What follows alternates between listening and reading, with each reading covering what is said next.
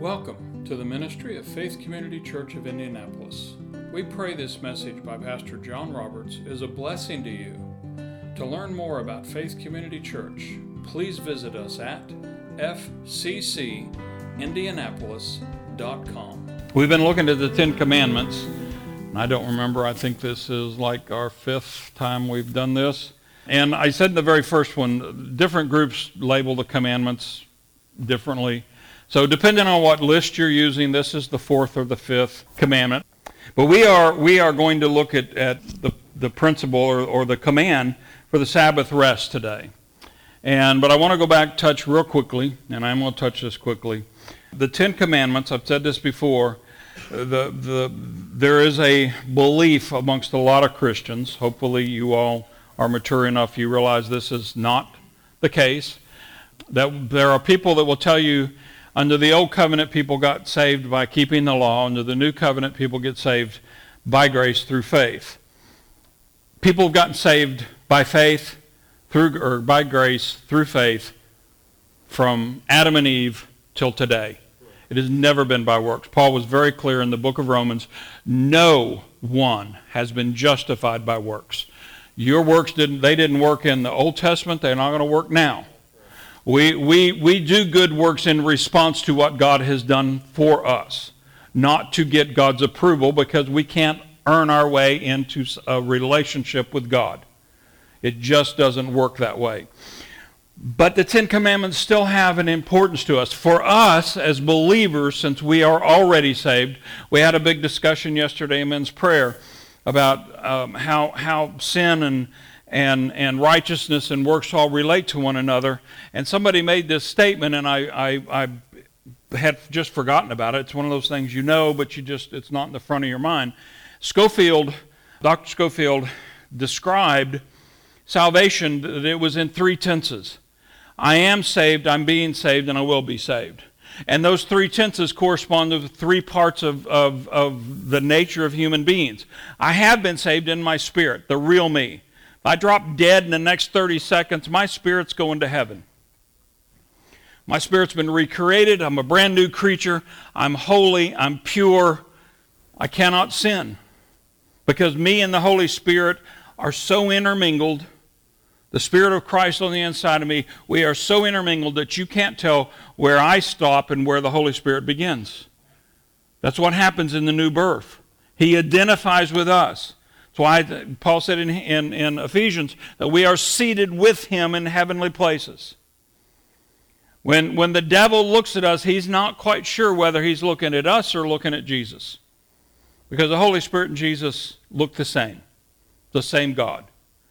But my soul, my mind, well, my future salvation is my physical body. I believe we're really close to the, the rapture of the church and the return of Jesus. When that happens, we're out of here, but before we leave the earth, before our feet come off the ground, and it'll come off the ground in a, a, a period of time that's so short that you can't measure it. But before that happens, this mortal body, Paul said, I think it's in Romans 8, towards the end of Romans 8, he said, If the same spirit that raised Christ from the dead dwells in you, that same spirit will give life to your mortal body. That mortal means it's subject to death. If I live long enough, I'm going to die. That's just a fact. Nobody's gotten out of here yet. Well, two people have Enoch and Elijah. And guess what? They're probably coming back during the tribulation because they have to die. It's just a fact. Death is part of the human experience, except for that last group that are going to get translated. And then this mortal body will, in effect, die because it will be recreated into an eternal body. But that's coming when Jesus, that's future. That's, that's on his time scale, and when he wants to do it, it'll happen. In between there, I am being saved. I am being sanctified. And that all happens right between my ears. I have to renew my mind. Paul said it in Romans 12. You are to be a living sacrifice living sacrifice. That's an oxymoron. Sacrifices got killed. Well, I destroy my old way of thinking and start thinking a new way because Christ has recreated me and I have to think how he thinks of me. Amen? That's the process I'm in right now. We're all in that process, learning who we are in Christ, what Christ has done for us, and how he's empowered us, the authority we have. The Ten Commandments won't get me any closer to that, but that's what I renew my mind to.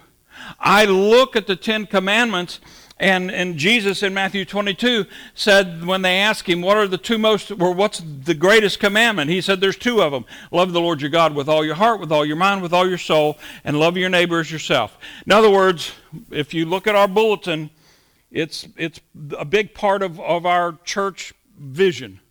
Love God, love people. John said it in, in I think it was in 1 John. If you say you love God and you hate your neighbor, the love of God is not in you. Because you can't love God and hate people. Now, I used to joke, I taught 25 years in a high school, and every time we had an in service day, kids weren't there, teachers gathered up, and usually it was the most wasteful meetings, stupid stuff that you, it's like, why are we doing this? Let me go work in my room, grade papers, and do things that I, I have lots of work to do. But we'd all look at each other and say, despite all of that, this place is pretty nice to work when there's no kids around. You kind of get that, that uh, graveyard humor when you're a teacher. The hard part of teaching is dealing with teenagers, or, God forbid, if you teach little ones. Uh, my, my daughter and I, she, she's early, early education. I mean, middle school, or not middle school, um, preschool, kindergarten, first, second, third grade. And she looked at me one time, she said, I don't know how you deal with teenagers. I could not take it. I said, honey, I'd rather be cussed out by the biggest, meanest teenager there is than have to go to the corner and clean up poop in my classroom. I've never had one of my, my, kids come to me and say, Mr. Roberts, Billy pooped in the corner. I don't know how many times she's dealt with that. Well, I don't care whether you're dealing with poop in the corner or rebellious teenagers, it's not fun. We as the church sometimes look around and say, you know, this place, this church would be really good if it wasn't for these other stupid people.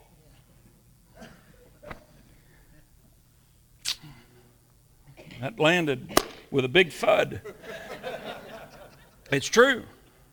We grate on one another. Why? Because most of the time, or a lot of time, we're operating out of our flesh. If we're operating in love, there's no condemnation. We need to look at the Ten Commandments when, when, when Jesus said, You got to love the Lord your God with all your heart, with all your mind, with all your soul, and you got to love your neighbor. the next thing they ask him, Well, who's my neighbor? And he's just said, basically, everybody. Pray for your enemies. Pray for those that despitefully use you and abuse you and persecute you. Well, like, yeah, I don't know if I can do that. Like, no, of course you can't.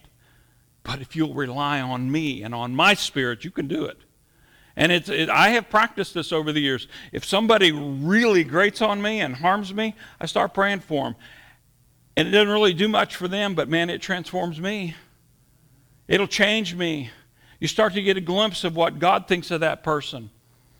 And sometimes it changes you to the point where it's like, okay, Lord, stop. But Paul summed it up even more in Romans 13 love does no harm to his neighbor. If I love God, I have to treat people right. And that's not always easy. But when we do deal with the law, the law always brings condemnation to us because we never keep the law. It shows us where we're falling short. So we always have to, we saw this in, in, in Romans um, 7.25. Give me a second here. I, this one I didn't have in my notes. I took it out. It's like everything else. You know when you're going to need a tool that you throw away, or that you're going to need a tool? The day after you throw it out. Romans 7.25, 24 Paul says, O wretched man that I am, who will deliver me from this body of death? I thank God through Jesus Christ our Lord. So then, with the mind, I myself serve the law of God, but with the flesh, the law of sin. Very next verse. There is therefore now no condemnation to those who are in Christ Jesus. Paul looks at himself and he said, I am a wretched man. I want to serve God, but I'm constantly falling short and serving my flesh. But thank God there's no condemnation. We have to look at the law to know where we need to work and where we need to change, but we have to constantly bring ourselves back and say, God, there's no, you are not condemning me. I'm a screw up. You know, I've joked that I have a PhD in bad jokes. Well, I have three or four PhDs in sin and screw ups. We all do. We're, we, we have perfected that part of our lives. We, we spent an entire lifetime learning how to live by the flesh, and now God's saying, quit doing that and start learning to live by my spirit.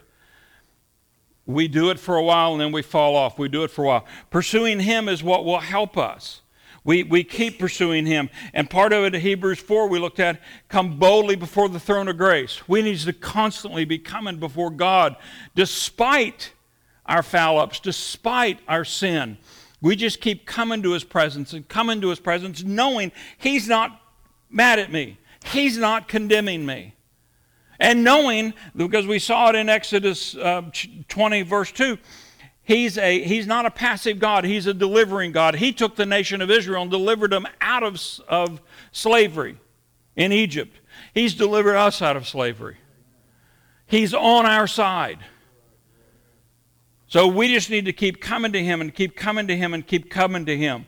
We've looked at all the other commandments. This brings us to Exodus chapter 20, verse 8.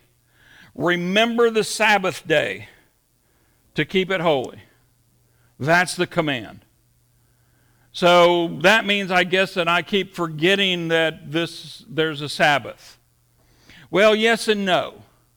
If you go to, to Genesis chapter 8, verse 1, because this, this remark that, that, that uh, Moses made when he said, Remember the Sabbath day, it's not a, a matter of us combating forgetfulness.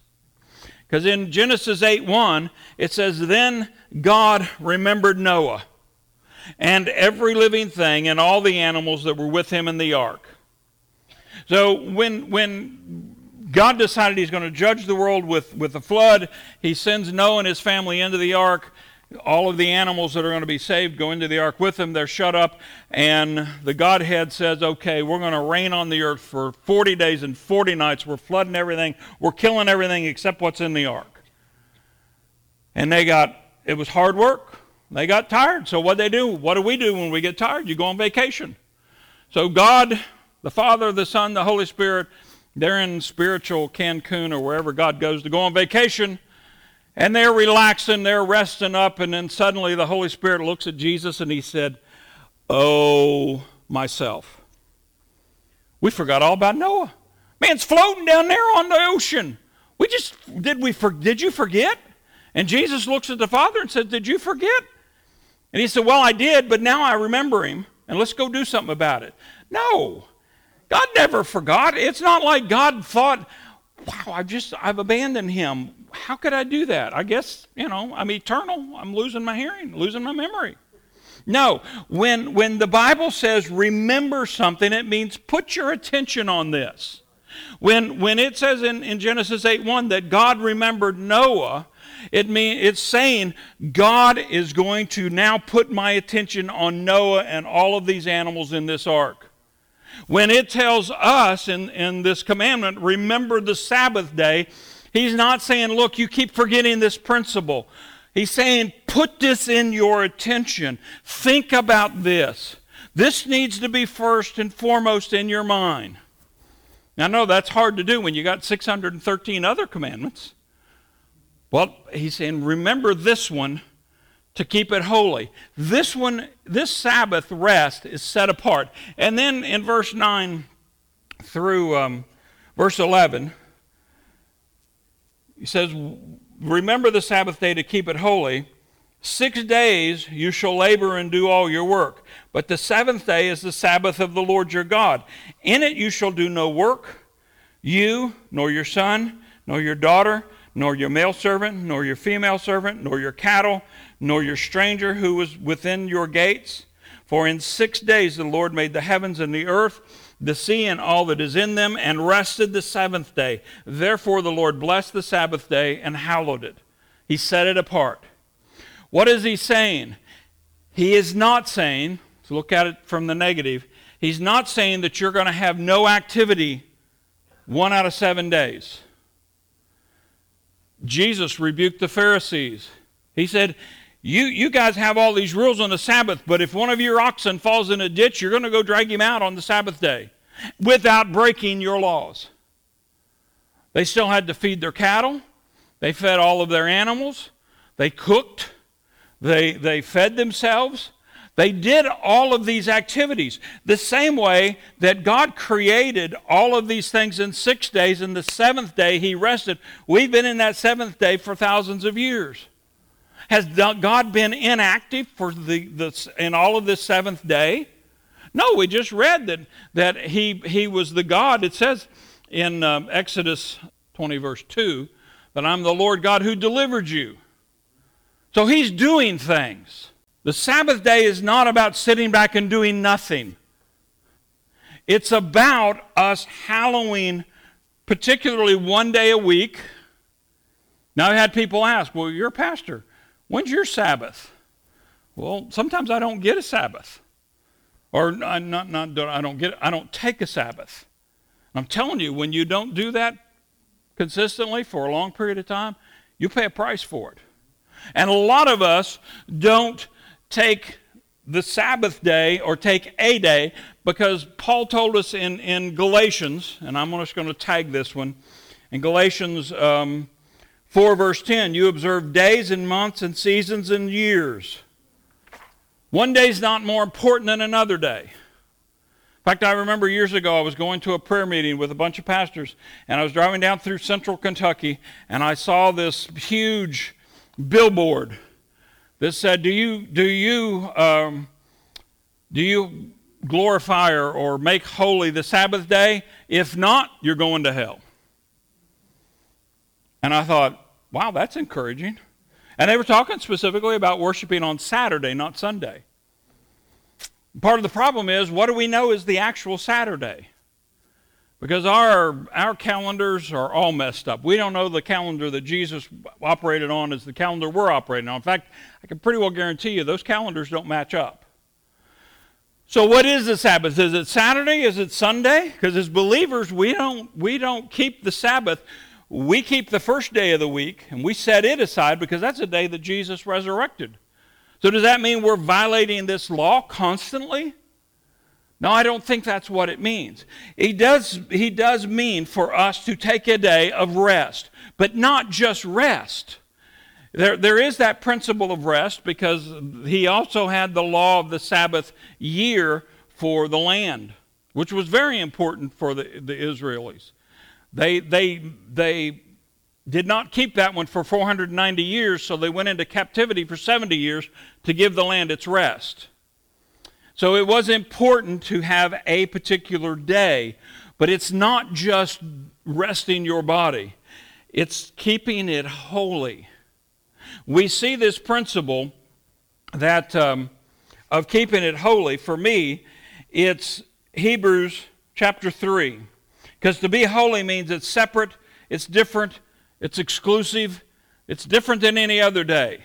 Well, Hebrews 3, we'll start in verse 7 says, Therefore, as the Holy Spirit says, today if you hear his voice, well, we are his children and we do hear his voice.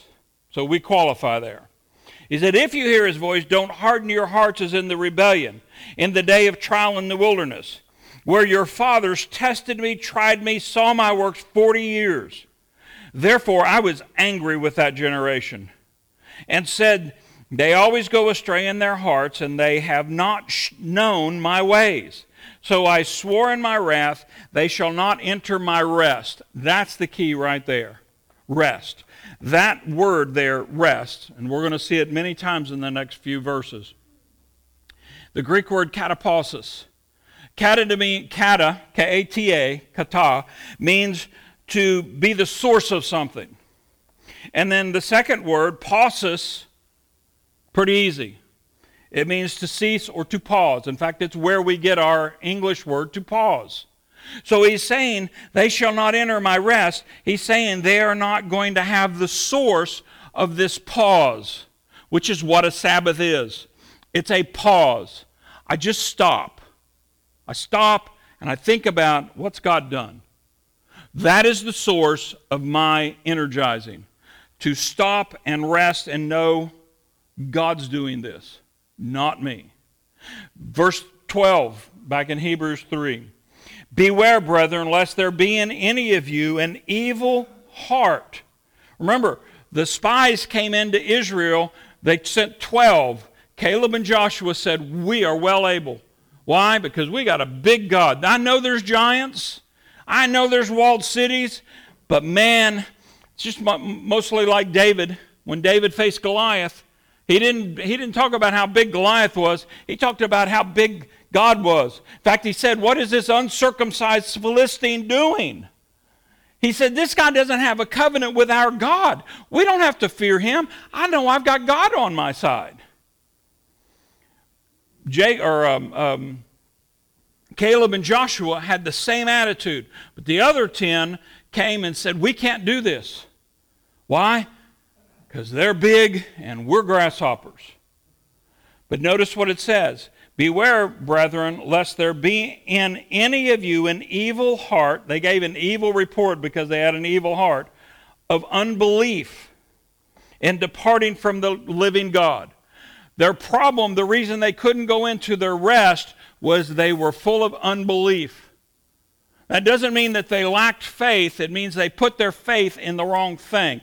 The ten, ten spies looked at the giants, they looked at the walled cities, and they said, That's where my faith is. They are big, they are strong, and I can't whip them. And they put their faith in those guys and God said that's an evil report. You have an evil heart of unbelief because you're, you're concentrating on the bigness of your problem, the bigness of your enemy, and not the greatness of your God. Amen? What's the answer to that? Verse 13.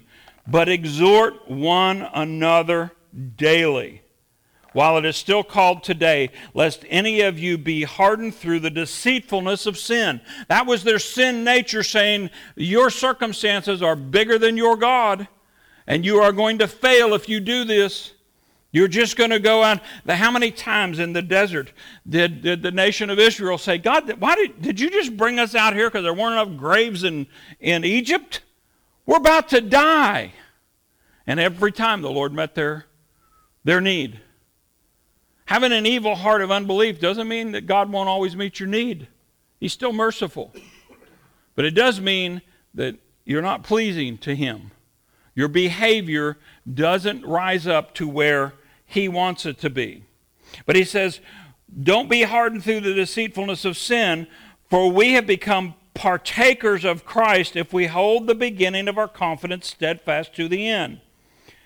In other words, he's saying you started in this by surrendering your life to God, to Jesus. You need to bring yourself back to remembrance who he is and why you surrendered your life to him. Quit looking at your circumstances and then look at your commitment to him. Verse 15 says, While it is said today, if you will hear his voice, do not harden your hearts as in the rebellion. For who having heard rebelled?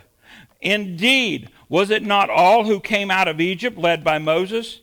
Now, with whom was he angry 40 years? Was it not with those who sinned, whose corpses fell in the wilderness? And to whom did he swear, They shall not enter his rest, his pause, but to those who did not obey? That puts me right in remembrance of Matthew 7. Jesus said, You got two houses. The wind's going to come, it's going to blow, the floods are going to come. One's built on the rock, one's built on the stand. They're both going to get blown on really hard. One's going to fall and one's not. The one that stands is the one who heard and obeyed. The one that fell is the one that heard and did not obey. That's exactly what he's talking about here. They did not obey. So we say that they could not enter because of unbelief. What are they trying to enter? They're trying to enter this Sabbath rest. They're trying to enter this pause where they just can rest in God. They can rest in Jesus because they have just stopped their life and said, Whoa, wait a minute. I'm about to be overwhelmed here. I got so many things on my plate. It's like the guy, I heard a guy say one time, if you ever watched the old Ed Sullivan show, every once in a while they had the guy on that spun the plates. You remember that? If you remember that, you're old. Kids, just hang on, I'll explain it. He had these dinner plates that had a, a, big lip on the bottom, and he would set them up on a, a, little pole, and he'd start spinning them. And he'd get a dozen, 15, 20 of them spinning at once. They're everywhere. But what did he have to do once he got them all up spinning? He had to run from pole to pole and keep them spinning. And I tell you what, you do that sometimes, and you feel like, man, I got 30, 40 plates spinning, and I am busier than a beaver trying to keep all my plates up. You'll wear out during that. In the midst of that, you just have to stop and pause and say, wait a minute, it's not my job to spin the plates. If God told me to start them spinning, I'm going to depend on Him to keep them spinning or show me which one needs its attention, and I need to just relax and rest because it's not my responsibility. It's good to have responsibility, and God wants us, and He's called. It says, Do you hear my voice? His voice always says, This is what I want you to do. But it's not our responsibility. In, in, in Mark chapter 16, he said, These are the signs that shall follow a believer. They shall lay hands on the sick and they shall recover. What's my responsibility? Lay hands. What's his responsibility? Recover them, heal them, Oh, I, I don't know that I want to lay hands on. What if I lay hands on somebody and they die? You going to believe God or not believe God? Are you willing to risk looking like a fool for God to obey Him? Let's say you lay hands on the sick, and because of whatever, and we don't know why things don't work out sometimes, there's a lot of reasons. But say you only get 5% of the people you lay hands on that recover. You lay hands on 100 people that are terminally ill and five of them recover, you got five happy testimonies. What do we have to lose? Nothing as long as we're believing God. And then in Hebrews 4, verse 1, or verse, excuse me, 6, since therefore it remains that some must enter it, this is the, the, the, the seventh day, well, back up. Let me back up to verse 3. For we who have believed do enter that rest. As he has said, So I swore my wrath, they shall not enter my rest, although the works were finished from the foundation of the world.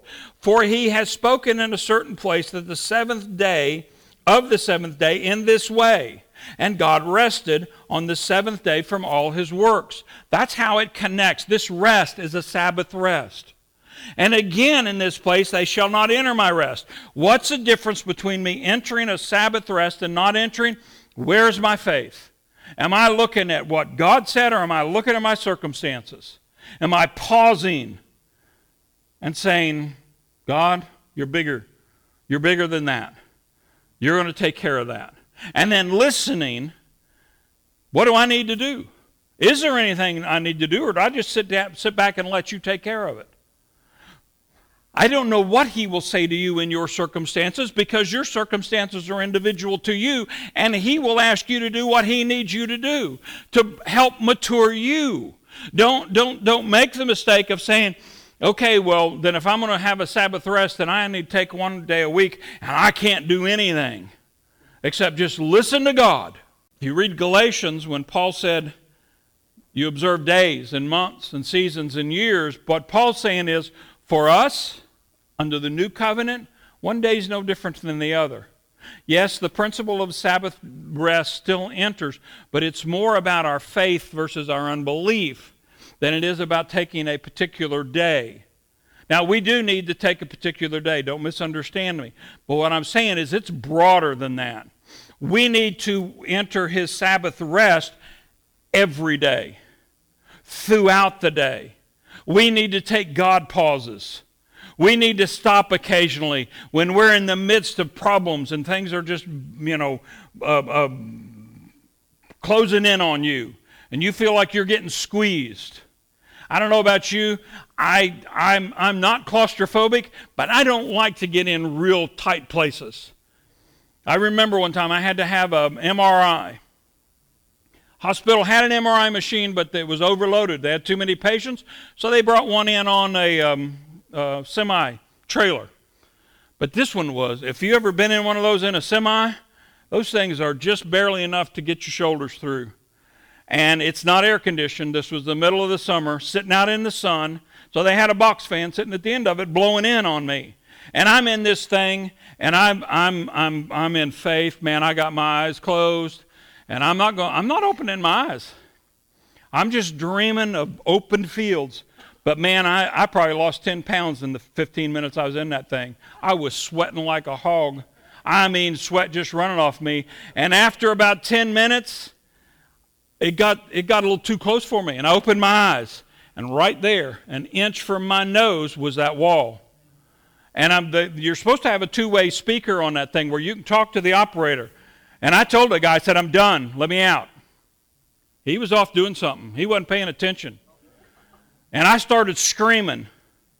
And I started backing out. And I got about halfway out that thing, and he finally came on. He liked to cut my shoulders off because he finally started the thing to wheel me out, and I was already off the tray.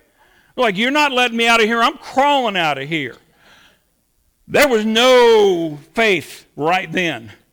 I was, I, things crawled in on me, and it's, I am exiting the building. Elvis has left for the day. I'm gone. I don't like this, and I don't have to put up with it. When we get that way and life closes in on you, there's only one thing you can do pause. Just stop and say, Lord, I need your help. Lord, I gotta, I gotta, Paul said it, casting all of your care over on him. The Greek word casting all care literally is, is, the picture of somebody, if you've ever watched wrestling, and I say it that way because there is college wrestling, but then there's wrestling, where they're on a, a, a you know, a, a um, trampoline with, with the cords around and it's all choreographed. But those guys pick up the 300 pound opponent and they body slam them. Please don't do that. and I say that, this is a little, little squirrel, but I got to chase it. When I worked at the hospital, when I was at Rhema, we had a guy came through the emergency room with a ruptured spleen, a ruptured liver, and ruptured something else because he and his son watched wrestling and they went outside and the son picked up his dad and body slammed him onto the uh, ground and the ground doesn't give like a trampoline, and the man nearly died. And they just thought, well, I saw it on TV, I thought it'd work. No, you watch people break uh, beer bottles over people's heads in the movies, doesn't work in real life. We had another guy in our in our floor that uh, somebody had done that to him. They got in a bar fight and they hit him with the back of the head, and he stayed in our neuro, uh, neurologic um, floor for about four months messed him up. I mean, they were constantly having to go in and, and drain fluid off his brain because he had so much damage. Just because you see it on TV does not make it real. It's my commercial for the day. But we have to, verse, verse 6, he says, These people, unless you're operating in faith and taking that Sabbath pause, you cannot enter my rest. Verse 6 since therefore it remains that some must enter it, and those to whom it was first preached did not enter because of disobedience. That's the key. We have to be obedient to the Word of God, to the voice of the Spirit. And keep in mind, the voice of the Spirit does not mean necessarily you're going to hear an audible voice. God still does speak, to people that way. It does not mean that you're going to hear an inward voice. You may. He speaks to us a lot that way. But the most common way he speaks to us is through his word. You go and start reading in the, in the scriptures that you need. God will just lead you to those particular scriptures. And you'll know you're on the right one when it just jumps off the page. and you say, Wow, I never saw that in that verse before. I've read that verse hundreds of times, maybe thousands of times, and I just saw something different. That's a Rhema moment. That's God speaking to you, and at that moment, you have a choice. Am I going to pause, meditate on this?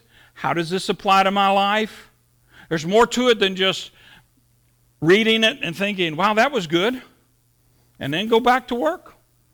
No, when you when you have those moments, those Rhema moments where God just brings a revelation to you, it may be from reading the Word, you may just be sitting thinking, and God just invades your brain.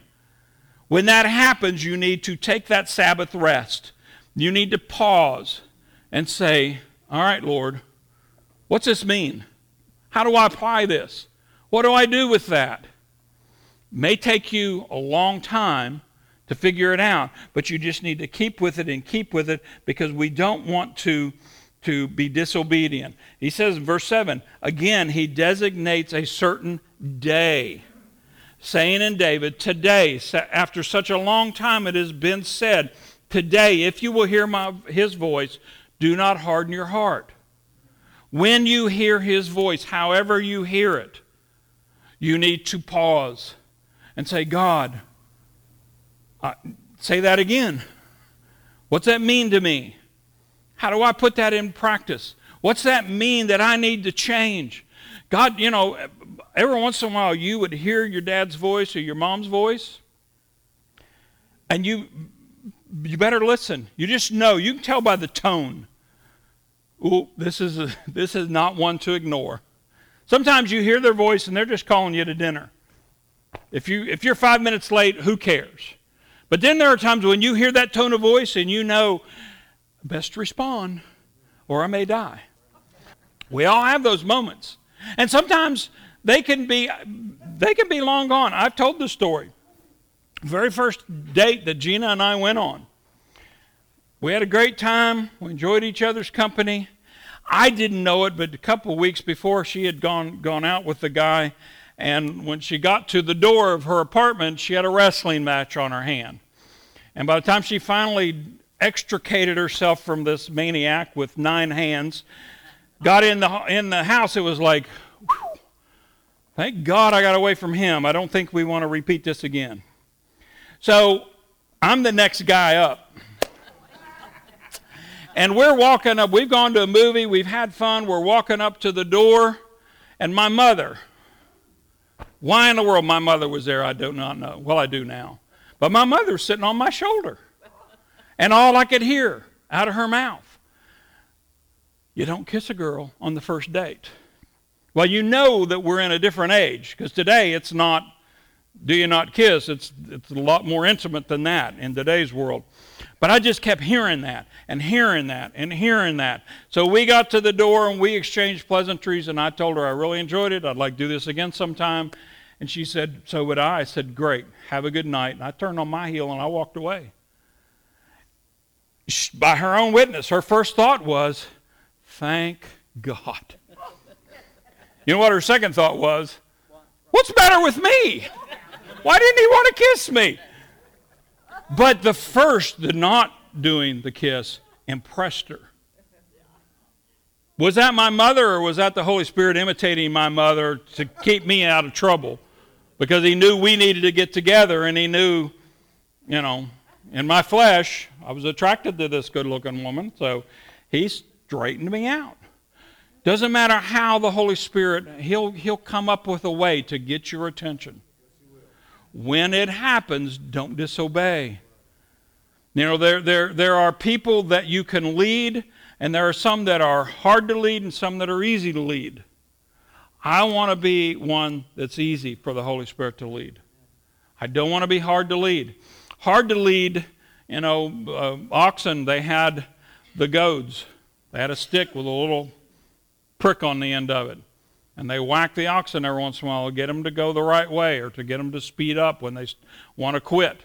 I don't want to have to have God correcting me and smacking me occasionally. Straighten up, John. Straighten up. You know better than this. What I want him doing is I want him a couple of steps ahead of me saying, Come on, son, this is the way. And I'm just following him. one or two steps behind, but always following, listening. The key to it, taking this Sabbath rest, pausing. One day a week, yes. You need to, and I know that's hard for an American crowd to hear. Why?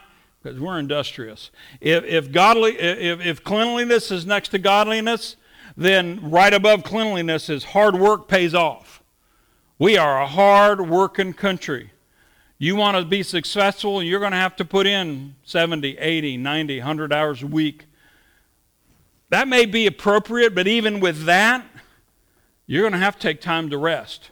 You're going to have to take time to pause, and, and, and if you want to do it, you can do it in your natural strength. You will wear out. You can do that when you're in your 20s and your 30s. Some people have the strength to do it in their 40s and 50s, but most of us at some point you can't do that anymore. But if you will learn to just pause and rest, rest your body, rest your mind, but most of all, just tune in, stop, and say, okay, God, what direction do I need to go? What do I need to do? How, how, what, what's your call for me next? That he will make a way. He will, he will open little pathways that you didn't even know existed. That's why this Sabbath rest is so important. And then the other part of it is knowing I'm just going to have to believe you because there's giants in that there land. and they are big and they're behind strong walls. But my God is so much bigger. So much bigger. He's already, he said, he told the, the nation of Israel, go in and possess what I've already given you. That's the key. It was already theirs. But what, what did they think? I don't think we can do this. Why? Because they looked at themselves and they didn't pause and think about their God. Let me, let me sum it all up in, in this. Unless you do what you're going to do in faith, it's not going to work. Even if it works naturally, it gets no, no credit with God. Paul said it, and it's an astounding statement. What is not of faith is of sin. You mean I just did a good work? I encouraged this person, I gave them scriptures, I encouraged them in the Lord, and it doesn't count for anything? If you didn't do it in faith, no. Faith is what we need. Paul said it to the Galatians the Sabbath rest is more than just rules. It's not your physical activity as much as it is your mental attitude and just stopping to say, God, what have you done? And what are you asking me to do? And, and constantly keeping yourself remember, in, in remembrance. God's already brought me through this. What could this, what could, what, what could the world do to me? Look at the life of Paul. He said, These light sufferings have nothing compared to the glory that I'm about to enter into. And I read his light sufferings, and I'm thinking, wow, I haven't faced anything like that. I haven't been shipwrecked. I haven't been, been bitten by uh, the little serpents like he was. And some of those are, keep in mind, the smaller the snake, usually the more powerful the venom. And most people don't survive those snake bites. And Paul just shook it off. How did he just shake it off? Because he wasn't looking at the snake, he was looking at God. And God said, Paul, you got a work to do. I already told you you're heading to Jerusalem. You're going to go to Rome. And Paul thought, I'm heading to Rome. This snake's got no power over me. I'm just going to shake it off and God will work it out. Not sure I would have had that kind of faith. But then I didn't have the call. Keep in mind, what God's called you to do, He will equip you to do. So stay in your call, but constantly stay in communion with the Holy Spirit. Stay in communion through His Word, through listening, through praying, by coming before that throne of grace. Come boldly before His throne. Lord, I need help today. I need to know what you want me to do. And if we will enter into that, remember the Sabbath, set that those times apart and realize I've got to have them. I don't care how busy I am. I've got to take time for the Lord. Thank you so much for joining us today. If this message has blessed you, we invite you to visit us in person at the corner of Highway 31 South and Southport Road, Indianapolis, Indiana, or visit us online at fccindianapolis.com.